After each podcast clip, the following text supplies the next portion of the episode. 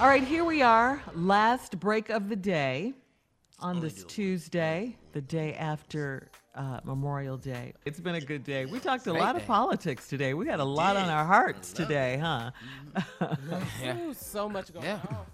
But just remember to wear your mask and wash your hands. That's all we ask. Stay safe. Social please. distance. Nasty self. Wash your hands with your nasty self. Come But you know, what, man, you've got to really, you've got to understand, y'all. Listen to me. It's too many commercials on TV. It's too many famous people. It's too many educated people telling you. It's too many mayors telling you to stay home. It's too many well-thinking, well-wishing people who care more about your safety and your health than to get the economy rolling. I understand you want to go back to work. I get it. I would risk going back to work to save my family too. I ain't gonna lie to you, I would. But partying has nothing to do with saving your family. Uh, going to the beach ain't got nothing to do with saving your family. Those types of things you can avoid. That's just being. You, you can't even ask nobody to watch over you in that of- set of circumstances. If you were forcing yourself to go back to work to take care of your family, I get it. But this other stuff you don't need to do. I was talking to a friend of mine and I was reminding him. He was asking me, he always checks on me. He said, Man, how you doing, man?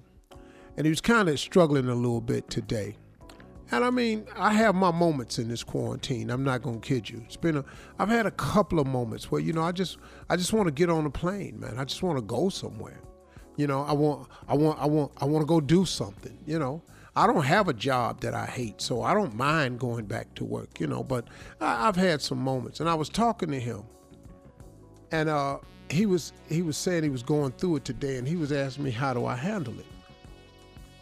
And one of the ways that I handle the quarantine and the whole COVID situation is I I handle it just like I've learned to handle all of my dark moments with gratitude.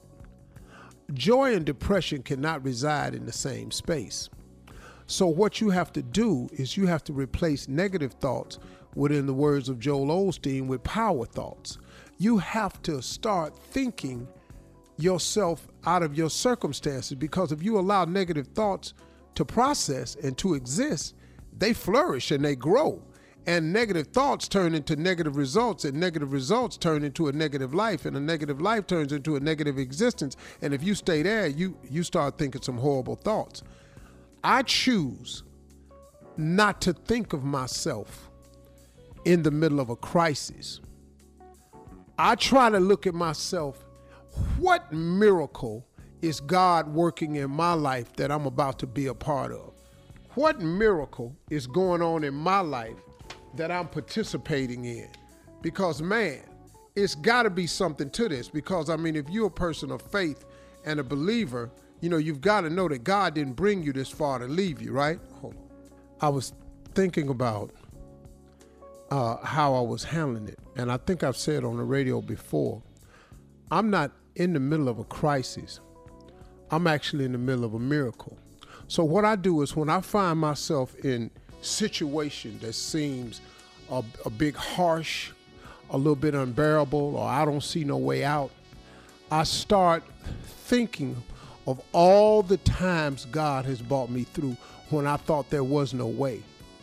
And I wanted to remind people of how I do it because throughout the Bible, there is stories of people who were in crisis situations that turned out to be a miracle. And so I go to those moments right there. You know, when when I think of uh when I think of Daniel and they threw Daniel in the lion's den as a form of punishment. And Daniel was thrown in the den with nothing but hungry lions. I don't know if you could think about this, but that's that's a moment of crisis right there. That had to be a moment of crisis.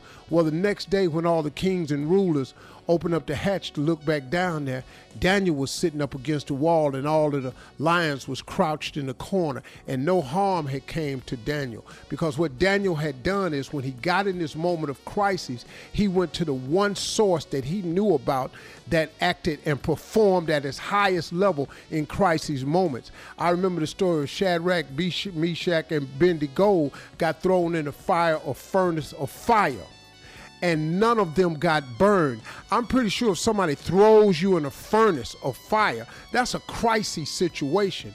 But when you put God in the mix, it turned out to be a big miracle for them people. You feel me? I know when Samson was one of the strongest men, but then he got involved with, with the woman, and all of a sudden he lost his eyesight and his hair.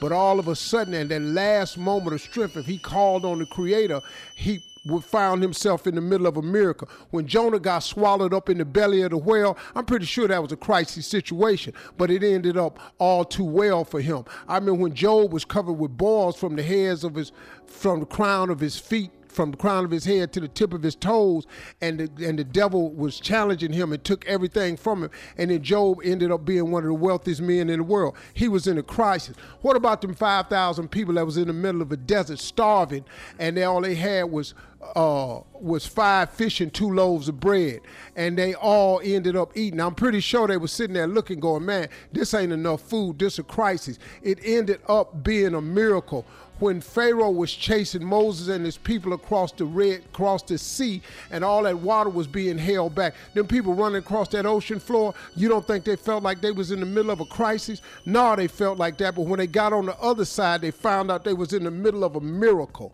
God can perform miracles if you just believe. You ain't really got to be sitting over here in a crisis. You could actually be in the middle of a miracle. He's done it before. Why would he not do it again? Those are my Preach. remarks. All right. Thank you, sir. Preach, Yes, Steve. sir.